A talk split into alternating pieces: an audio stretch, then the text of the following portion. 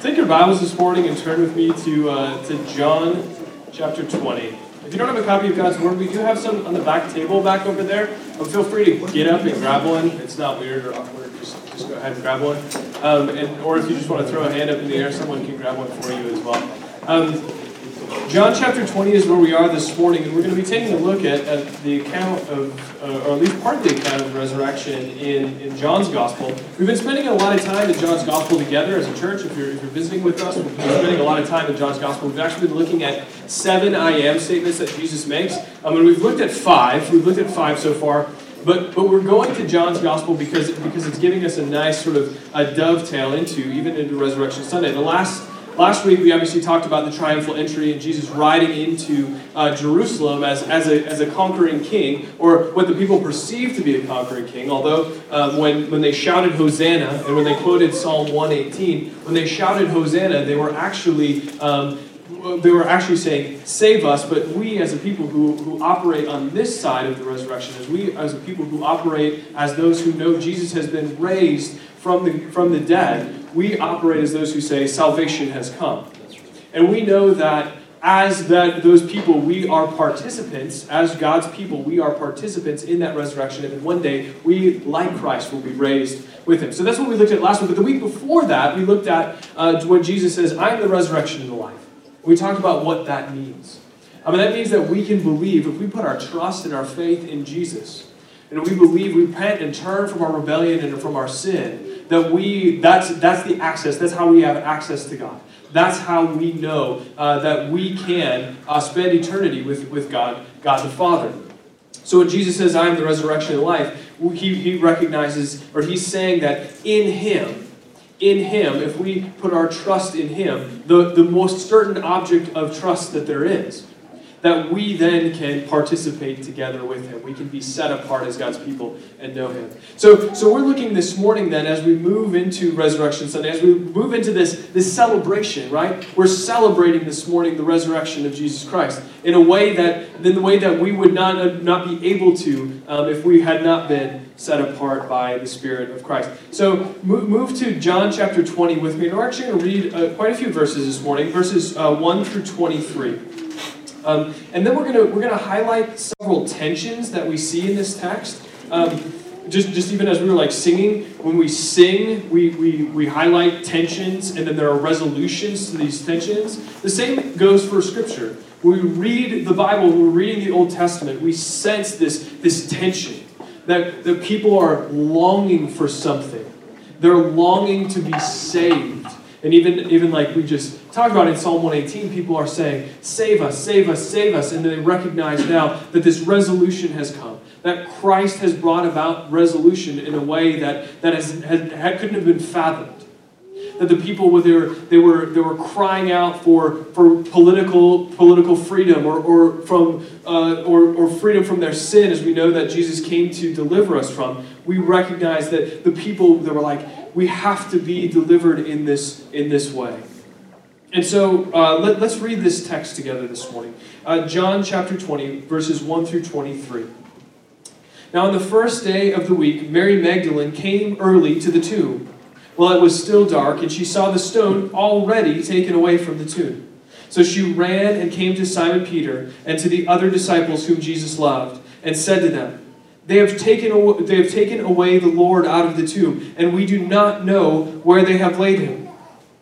So Peter and the other disciple went forth, and as they were going to the tomb, the two men were running together, and the other disciple ran ahead faster than Peter and came to the tomb first. And stooping and looking in, he saw the linen wrappings lying there, but he did not go in.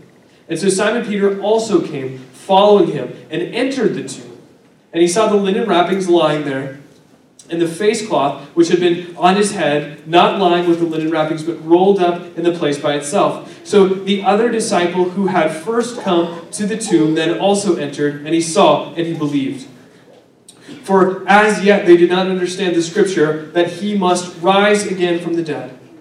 So the disciples went away again to their own homes. But Mary was standing outside the tomb weeping. And so, as she wept, she stooped and looked into the tomb, and she saw two angels in white sitting, one at the head and one at the feet, where the body of Jesus had been lying. And they said to her, Woman, why are you weeping? She said to them, Because they have taken away my Lord. I do not know where they have laid him. When she had said this, she turned around and saw Jesus standing there, but did not know that it was Jesus. Jesus said to her, Woman, why are you weeping? Whom are you seeking? Supposing him to be the gardener, she said to him, Sir, you have car- Sir, if you have carried him away, tell me where you have laid him, and I will take him away. Jesus said to her, Mary. She turned to him and said to him in Hebrew, Rabboni, which means teacher. Jesus said to her, Stop clinging to me, for I have not yet ascended to the Father, but go to my brethren and say to them, I ascended to my Father and to your Father, to my God and your God. Mary Magdalene came, announcing to the disciples, I have seen the Lord. And that he has and that he had said these things to her. So when it was evening on that day, the first day of the week, and when the doors were shut where the disciples were for fear of the Jews, Jesus came and stood in the midst and said to them, Peace be with you. And when he had said this, he showed them both his hands and his side. The disciples then rejoiced when they saw the Lord. So Jesus said to them again, Peace be with you. As the Father has sent me, I also send you. And when he had said this, he breathed on them and, they, and said to them, Receive the Holy Spirit. If you forgive the sins of any, their sins have been forgiven them. And if you retain the sins of any, they have been retained. Let's pray. Lord God, we look this morning at this text as those who understand uh, res- the resurrection of Jesus Christ, Lord. We pray this morning that you would open your word to us. God, we recognize that the same word that we hold before us is the very word that spoke everything into creation, everything into existence. Lord God, it is the same word that, that speaks to us now, the same word that, that says to us, that calls out our name. And like Lazarus in the tomb calls to us to, to come forth. Lord, we pray that this text would impress upon our hearts who you are, and that would affect us, and our affections would be stirred for the person of Jesus Christ. It's in his name that we pray this morning. Amen. So, as we're looking at this text, sort of the big idea that kind of like lies underneath what's going on here, I'm just going to read this for us. Those who are in Christ have had an encounter with Jesus and say, along with Mary, I have seen the Lord. Those who are in Christ have had an encounter with Jesus and say, along with Mary, I have seen the Lord. And, we kind of want to center our, our, our time this morning around that proclamation, I have seen the Lord. And that's going to kind of drive us as we look at some of these tensions and resolutions. So the first tension we want to talk about this morning is, is confusion and understanding. And we see these things going on in this text specifically. There's confusion and then there's understanding. So if you'll look with me, John 20 again, just, just keep, keep, keep right there with me. If we look at verse 13, we see, uh, we see uh, Jesus, uh, or the, the, the men speaking to the two angels in white. In verse 12, it tells us. We see in verse 13, they say, And they said to her, Woman, why are you weeping? And she said to them, Because they have taken away my Lord and do not know where they laid him. She, she believes that they, they have taken Jesus away that they have removed his body. Some, some individual, some person has moved his body out of the tomb. And so there's confusion, right? She's like, if you've taken him away, where, where is he? Like, let me know where he is so I can so I can take him. And this assumption that, that exists that he is still dead. And that and that someone just, just simply moved him. But then if we look in verse 16, right? If you if you just flip ahead a couple verses to verse 16. Jesus said to her, Mary. And she turned to him in, in, in, Hebrew, or and said to him in Hebrew, Rabboni, which means teacher.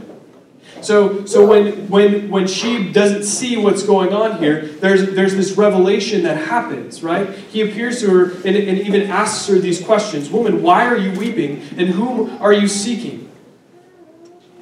And when he shows up initially, she thinks that he's the gardener. She thinks he's the gardener. She, he's standing before her. He's standing before her. and She's like, she, she assumed that this was just the gardener speaking to her until he calls out her name, Mary. And this is our story. To a certain extent, we're, we're looking for something in, in this world. We're looking for something. We're looking uh, for our purpose to be addressed. But, but we also recognize that there's, there's this guilt and this shame that we feel, that, that we're not really sure what's going on. And there's, there's this deep confusion that exists in us. That we, we desire to have this sin laden self addressed and the unsatisfied desires um, addressed. And there's this endless pursuit of acceptance that we, we desire. We desire so deeply to be accepted in our world. So the world tells you a couple of different things. The world tells you simply to, to look inside of yourself, right? It tells you to look inside of yourself. But the problem with that is that we as people are sinful. Scripture tells us very, very clearly that we are sinful. And if we look, just look inside of ourselves, we're not going to find any, any good. We're not going to find resolution to this confusion, this tension that, we, that we're experiencing. Uh, the other thing is we might we might look for it uh, in, in just just externals things like we, we jump from one thing to the next in our world right so so like something like material like we, we pursue material just like if I could just have X if I could just have Y then I would be happy I would be fulfilled it would address this confusion that I feel or maybe it's education. Like if I can just acquire enough knowledge, if I can just if I can just know enough about what's going on in my world, if I can have this philosophical understanding of uh, of my life and what, what's going on and why things happen to me, then then I'll be fulfilled and this confusion will be addressed. Um, maybe it's just just something as simple as just like personal affirmation. Just to, just to have like your husband, your wife, or your mom, or your dad just affirm you because you've never experienced that.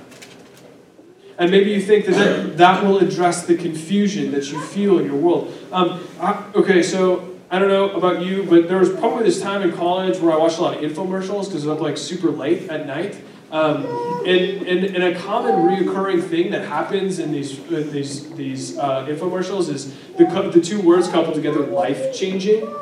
There's like, maybe, maybe I'm just a little skeptical, but, but, you, but you look at this lettuce chopper you look at this lettuce chopper and they pitch it to you, right? They pitch it to you as like, this is life changing. And you see the people, right? They're like they're like chopping their lettuce with a traditional knife and it's flying everywhere. They're like, oh, and they're just like, they're, they're I can't believe I just did that. And like, but so like this lettuce chopper is life changing. This is going to change your life. Um, or does it remember the Flowbee? The Flowbee? Yeah. Yeah, yeah, you have one. And that's great. That's amazing. Thank you. Actual, like, illustration landing. So what what happens here is is they say, okay, so you want the perfect haircut, right? So here it is. Like here it is. You can you can do this, and this is going to change your life because you're going to have the perfect haircut in a way that you can't have a perfect haircut at home. It's like my wife is laughing because that's the result of my buzzed head. I wanted to have this perfect haircut at home. It, it just it didn't happen. She's like, I'm grateful for your grace in that that I just said that. But so this morning, like when, when we're thinking about haircuts and lettuce choppers, we're, we're thinking about things that claim to be life changing but simply are not. Like they're just simply not life changing. And so when we consider Resurrection Sunday, we know that Jesus has conquered the grave, that Jesus rose again. Physically, historically, we affirm that event happened. We affirm that Jesus rose from the dead physically and that it was a historical event. And maybe you're thinking that this gardener question, maybe you're thinking that, uh, that this gardener thing is sort of silly. Like, if she saw him standing before her, how would she know? But, but maybe, maybe, this is, maybe this is directly exactly sort of what's going on in your own life. Like maybe you're hearing questions being asked, and maybe you're asking questions and desiring for some of this confusion to be resolved in your life and, and desiring for understanding. But all you're hearing is these, these, these questions, and you think they're just silly questions from the gardener, but you're actually hearing the voice of the Holy Spirit speaking directly into your life. And for the, those who are in Christ, we are all in that position we were all in the position where we heard these, these silly questions being asked. And then we heard very, very specifically, and maybe not, not audibly, but we heard specifically someone call out to you, say, Caleb. And you heard the, the Spirit speak into your heart and speak into your life. And then the confusion that you felt through an understanding of God's Word was that, that, that tension was released. And that's what we see here. When he calls Mary's name, she, he reveals himself to her. And she says, Rabboni, which means teacher. And, and, and so, like this morning, if, if that doesn't make a whole lot of sense to you, if that, if that doesn't make a whole lot of sense to you, I would just, I would just offer you this this morning. Like, you being here this morning is not an accident. Like, we believe very strongly that God directs us providentially. What that means is simply that everything that happens in our world has a reason behind it. We hear that said in our societies, and several, but, but we believe that God, with specific intentionality, has brought you here because he's impressing himself in upon you. He's showing you something about what his nature is. And this is why we believe at Buffalo City Church that, that community is so vital and important. Because those truths need to be impressed upon our hearts regularly. We don't, we, we in our own selves, living our, our individual lives out on an island, like oftentimes we, we're just, we're incapable of calling those things to mind. But we need people around us who understand gospel truths, living together with gospel intentionality to point us to the cross of Jesus Christ. We need that, and we need it regularly. A God who is sovereign over all things, who created everything with the word of his power, is demonstrating himself to us in the word. So, this is the first tension that, that is resolved sort of in this text. It takes our confusion and turns it to understanding. And even as we see here in this text, like it is resolved in, in this short uh, this short amount of verses, these 23 verses that we read. But this extends all the way back, even like I mentioned at the outset. This extends all the way back to the beginning of time. People feeling confused about purpose, about the understanding of who they are and how their sin can be addressed. And Jesus is doing that very specifically, raising from the grave, revealing himself to Mary. Um, and, and he's saying, he's saying, I am the, the, the, the resolution to this tension. So that's the first one confusion and understanding. The second tension I want to explore just, just briefly this morning is clinging to sent. Clinging to sent. Look at verse 17. Jesus said to her, Stop clinging to me. For I have not yet ascended to my Father, but go to my brethren and say to them, I ascend to my Father and your Father, and my God and your God. So Jesus, like, very audibly said, it almost seems like cold, right? Like, she's like, oh my gosh, he's here. He's before me. He's standing before me. And she's like, thinking, he's like, don't cling to me. What Jesus is saying here, what Jesus is telling us, is like, this, the way that things were beforehand is not necessarily the way that things are going to look like now. I'm going to be ascending to my Father. I'm going to be going up and I'm going to be sending, and even we have like this portrayal then of, of Jesus breathing the Spirit upon his disciples, which is sort of a precursor to when we move to Acts 2 and the, the day of Pentecost, where, where the Holy Spirit, where the apostles receive the Holy Spirit in power. But but so but so we have this idea. She's saying, stop clinging to me because there's more to do. There's more to do here. And even in the other gospel uh, authors report when, when, when Jesus actually ascends to heaven, the disciples sort of stand there and look.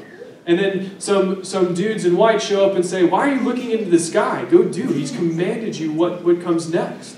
He's commanded you to go. And so there's this idea of sentness. So look at verse 18 then. Mary Magdalene came announcing to the disciples, I have seen the Lord and that he, he had said these things to her. So Mark even mentioned this earlier that, that the idea then is that there's sentness, that she goes out and bears witness to what she's seen and what has been done. She's like, I have seen the Lord. So she came announcing it. And Mary's sentness was the response to, to actually visibly seeing God the Father. And then look at verse 21. This is it. So Jesus said to them, this is to his disciples when he appears to them, Peace be with you. As the Father has sent me, I also send you. As the Father has sent me, I also send you. And so there's this participation in the work of Jesus that's being given to the disciples. We frequently say this, um, and this is not an original thought, I stole this. What, what God has done in us, He now desires to do through us. So if we're a people who a people who recognize that God has, has granted us a new identity in Jesus, He now is telling us that our identity is to move that outwards. This sentness that we have in Christ is, is one that is a direct response to what he's done for us. So this, this, is, this is sort of to sum that up. Our public practice of resurrection understanding is God given, gospel driven response. Our public practice of resurrection understanding is God given, gospel driven response. We say, along with Mary, I have seen the Lord. I have seen the Lord. And so our sentness is then predicated or, or reliant upon an overflow of resurrection understanding, an overflow of the fact that Jesus has conquered sin and death, that he has called out to us, he's called out our name, and that we know that we participate in that together as his people. Um, I just have to say this because I think I think for a long time we as the church have gotten this wrong. Like our sentness we, we, we've taken it and we've moved it over into a corner rather than considering it part of our identity in Jesus. We've moved it over in this corner and we've called it a program or we've called it a uh, or a trip, like oh, I'm going on a mission trip. But it is it is the mission of everyone who is in Christ to proclaim what God has done for us in Jesus. It is the mission of everyone who is in Christ to proclaim what God has done for us in Jesus. Um, the, the, consider with me, okay, so, um, and, and all this means, like, that, sounds, that sounds like a lot of words. That sounds like a lot of stuff, right? But, but all that means is that we're just willing to tell the story of what God has done for us. Like, that's all that, that, that means. That's all that that means. Like, are we willing to, to speak what God has done for us in our lives? So consider, uh, just consider this. If you take your Bibles and just go back several chapters to John chapter 4, I've just been like marinating in this, this text for, for quite some time.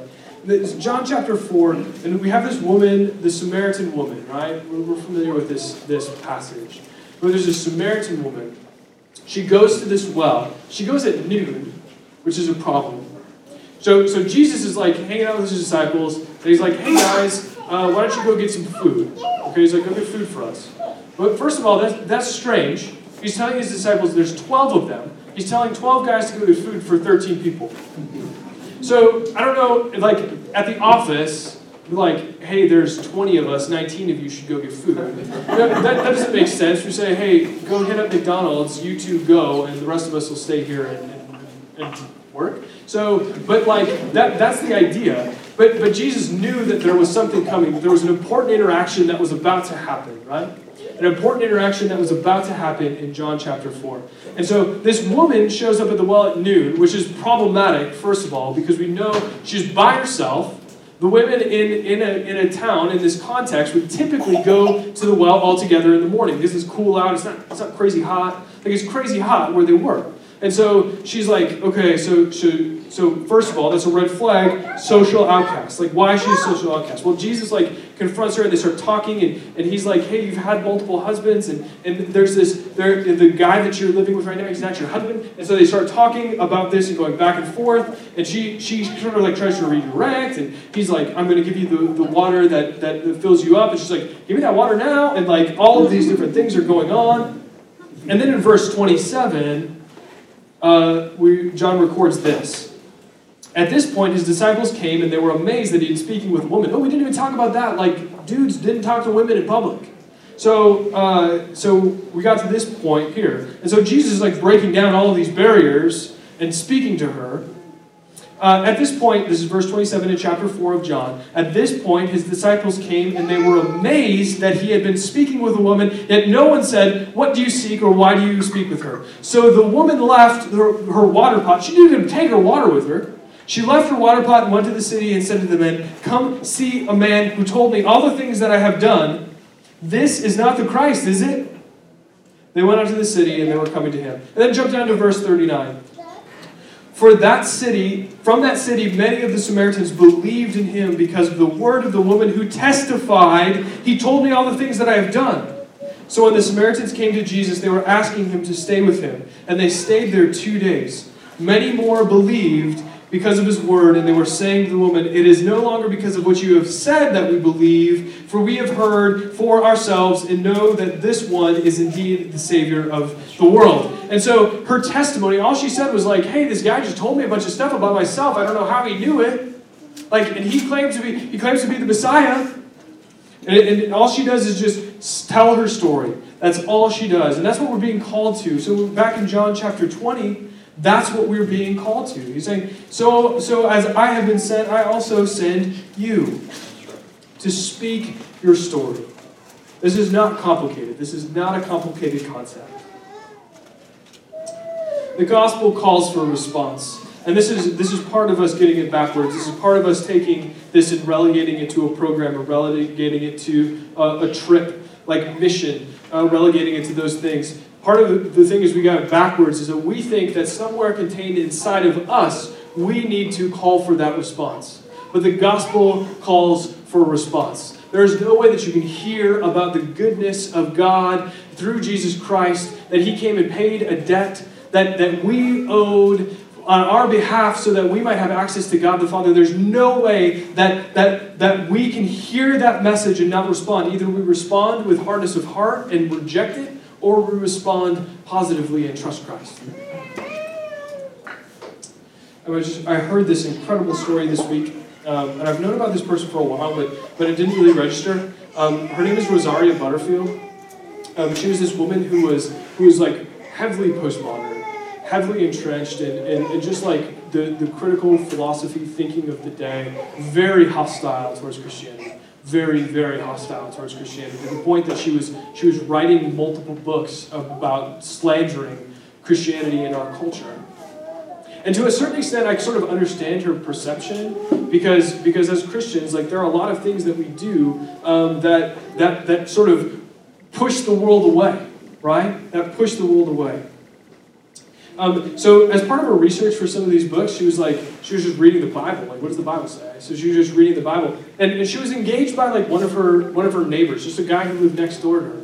It was part of a local church, and he just engaged her. He just said, he said, "Hey, I see you reading the Bible. Like, what's that about? What are you doing? Like, that seems weird because I know who you are." And so they started talking, and and she um, she just opened up to him. He just invited her to dinner to have dinner with his family and she said, she said that he, he just simply engaged her about her work. He didn't invite her to church. He didn't invite her to do a bunch of things. All he wanted to do was build relationship with this woman. All he did was want to build relationship with Rosaria because he knew that he knew that that was the access point. Like if he just if he just showed up and she was already hostile to Christianity, if he made her a project, if he just made her a program for him to engage in, that she would not respond to that. She would not even be willing to hear the gospel because that would just fit the, the, the critical model that she had constructed of what Christianity was in her life. So she said that he told her in their initial meeting that neighborly, neighbor, she just said, like, why are you doing this? Why are you just having me over here? Why aren't you like pushing anything on me? And he said, he said, um, because because as a Christ follower, I'm called to be your neighbor. I'm, I'm called to be neighborly in that way. I'm called to love you as Christ loved me. And, and so as time went on, he shared the gospel with her. Um, and she immediately understood that he didn't view her as this project, but um, and this is this is the thing that she said that just blew me away. She immediately understood, even before hearing the gospel, that he viewed her as an image bearer. Like we affirm that if we are created by God, we bear his image. Everyone is created by God, therefore, everyone bears his image. Um, and, and, we need a right relationship with God. And that's what he just communicated to her. He said, You need right relationship with God as an image bearer that has, that, that, that has been tarnished by sin. And so Rosaria heard the gospel and it transformed her. And she spent time in God's word. And, and in her words, this is what she said her neighbor brought the church to her. This is sentness. All her neighbor did was speak the truth about what he knew about in his story, how he had been um, impacted by the gospel. And an encounter with the gospel calls for this response. And she felt that. She felt the burden of the response bearing down on her, not because of what he did, but because of what God was doing in her own heart. An encounter with the gospel calls a response. Either you're hardened or it awakes, it transforms you. You confess that Jesus is Lord and He's the ruling and risen Christ. And so, so maybe maybe you're here this morning and you're thinking like, well, that seems like a really narrow approach. Like that seems like a really narrow approach. Like, just consider this. Like, if you found out like tomorrow that you were that you had cancer and you were dying from it and you had two weeks to live, and then on day ten you recognized that you recognized that there was a cure, and someone brought it to you and there was a cure, um, and then and then a family member went through the same thing would you not state to them like, "Hey, this is this worked for me. You should you should try this. This this cured me of my cancer." Would you not simply bear witness to the fact that it was cured? That's exactly what's going on here. It, that's exactly what Rosaria's neighbor was doing for her. He was just saying, "Hey, there's this cure. All this confusion that you're experiencing, all of this confusion that you're experiencing, that you want resolution for, like there's a resolution, and it's in Jesus." And it's in Jesus. And he just bore witness to what Jesus had done in his own life. For the Christ follower, not bearing witness to the cure is the most unloving thing possible. And so that, that brings us to sort of this end. It was like our, our clinging and sentness. Our sentness then is an overflow of the transformation that has occurred in our life that is rooted in the very person and work of Jesus Christ. Um, okay. So, so let's move on. Just, just, just two more things very quickly, and I know I'm, I'm running long here, but um, what the, the next tension just simply is this orphans to adopted. And I'm just going to read several scripture passages. First, I'll just consider verse 17 in John chapter 20 with me again. For Jesus said to her, Stop clinging to me, right? We just talked about that. For I have not yet ascended to the Father, but go to my brethren and say to them, I ascend to my Father and your Father, and my God and your God.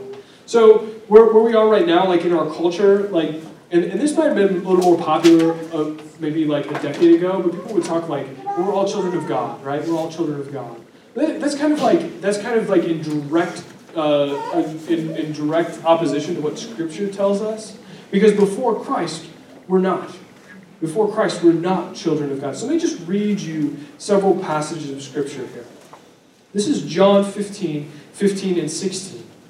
No longer do I call you slaves, presuming that beforehand we were slaves. No longer do I call you slaves, for the slave does not know what his master is doing, but I have called you friends, for all things that I have heard from my Father I have made known to you.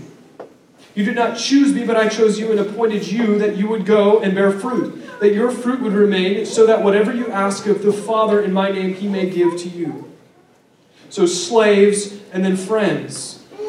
Romans 5 10 and 11. For if while we were enemies, we were reconciled to God through death of his Son, much more having been reconciled, we shall be saved by his life. And not only this, but we also exalt in God through our Lord Jesus Christ, through whom we now have received the reconciliation. So once we were enemies, and now we're reconciled.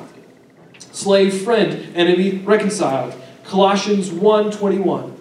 And although, and this, there's more here, I, I, just didn't write it down. And although you were formerly alienated and hostile in mind, engaged in evil deeds, yet he has now reconciled you in his fleshly body through death in order to present you before him holy and blameless and beyond reproach. If indeed you continue in the faith, firmly established and steadfast and not moved away from the hope of the gospel that you have heard, which was proclaimed in all of creation under heaven, and of which I, Paul, was made minister.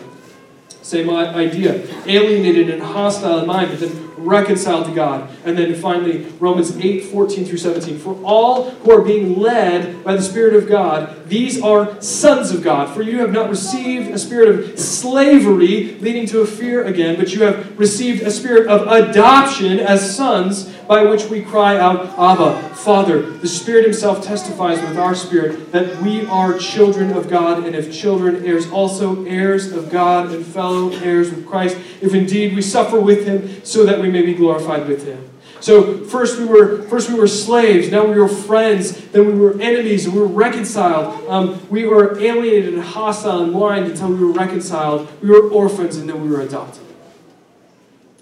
This is this, this tension being resolved in, in, in verse 17 when he says, My brethren say to them, I ascend to my Father and your Father. He can now, because of the work on the cross, call those who, to whom he is speaking brothers. That's right. So Jesus purchased our adoption. We are no longer slaves, enemies, or aliens, but sons and daughters of God. and co heirs with Christ in the resurrection from the dead. Okay. So confusion, understanding, clinging, sentness, orphans, adopted, and then finally, this is the big one unawareness to perception. And we'll go quickly here. Verses 9 and 10 in John chapter 20. For as yet they did not understand the scripture that he must rise again from the dead, so the disciples went away again to their homes. But their perception was limited to their sight, limited to their sight, right? The perception was limited to their sight. So here's here's the example. You can see something with a uh, with two pointy ears, green eyes, whiskers, and a tail. But if you don't have understanding or have any kind of like rubric or understanding that, that that's a cat, then, then all you see is what you see. And there's no perception. Perception contains understanding that lies beneath it. So consider again that like the Samaritan woman, right, in John 4. She says this very clearly to Jesus at one point I perceive that you are a prophet. So she knew that something was different about Jesus, but she, like the disciples, here in John chapter 20, verses 9 and 10, sensed something but didn't quite get it. They sensed they saw an empty tomb, but they didn't realize, they didn't have the understanding that lied behind why the tomb was empty. And so their, their perception was limited to sight. Um, John has uh, some 40 plus references to seeing or to perception, and they all typically uh, revolve around this idea of understanding. So if you're having a conversation with a friend and he said, Yeah, I, I backed my truck into a mailbox, and you see the dent and you say, Oh, I see, you perceive it, you see it, you see the physical evidence of it, but then you also perceive the understanding like, why do you have that dent in your truck? That makes sense? So, like, you're perceiving there's a, there's a grander understanding that lies behind what's going on. And so, uh, there's no response then without this, this perception, right? There's no response without this perception. So, God is, is communicating something to us, even this morning, about who He is in this text. And we said the gospel always calls for response, but we're perceiving elements of it and then response comes out of that. If Mary had continued to think that the gardener was talking to her, for instance, if Mary had continued to think that the gardener was talking to her, she would have never cried out, I have seen the Lord. She would have never cried out that because she, because she would have never known. She would have never fully perceived what had happened. And that was part of God revealing himself to her. So practically, practically, what does this look like? The Bible says that God is actively revealing himself generally to us in creation. So we can step outside and we can see uh, we can see God at work in creation, right? He's generally revealing to himself. But we have something more sure than that God's Word. God is actively revealing himself specifically to us in his Word. Specifically, he is revealing himself to us in Scripture. So, working in conjunction with the Spirit of Christ, uh, Scripture is illumined to us this truth is illumined to us and it drives it deep into our heart. Consider what Paul writes in 1 Corinthians uh, 4, verse 6. For God, who said, Let light shine out of darkness, is the one who has shown in our hearts to give the light of the knowledge of the glory of God in the face of Christ. Okay, so one, one, one last consideration for us this morning. And Luke, Luke records this, this event post resurrection uh, Luke records this event where there are two guys walking on the road. This is after Jesus has been raised. There are two guys walking on what they call the Emmaus Road. I mean, they have this encounter with Jesus, but much like Mary in our text this morning, they don't get it. They don't know who that is. Who is this guy? Who is this guy? What? When, so he shows up and he starts like asking them questions, like, "What's going on? Like, what are you guys talking about?" Because they're talking about Jesus being crucified, and obviously this is a big deal because we, we live in a, in a, in a relatively small subsection of, of, of Palestine around Jerusalem where, where, where everyone, if Jesus had been crucified and made as many waves as he did throughout the course of his life, him being crucified would have been a big deal. So these guys are talking, they're like, Are you serious? You haven't heard what's going on? And no, they're talking to Jesus. They don't know that. They're talking to Jesus.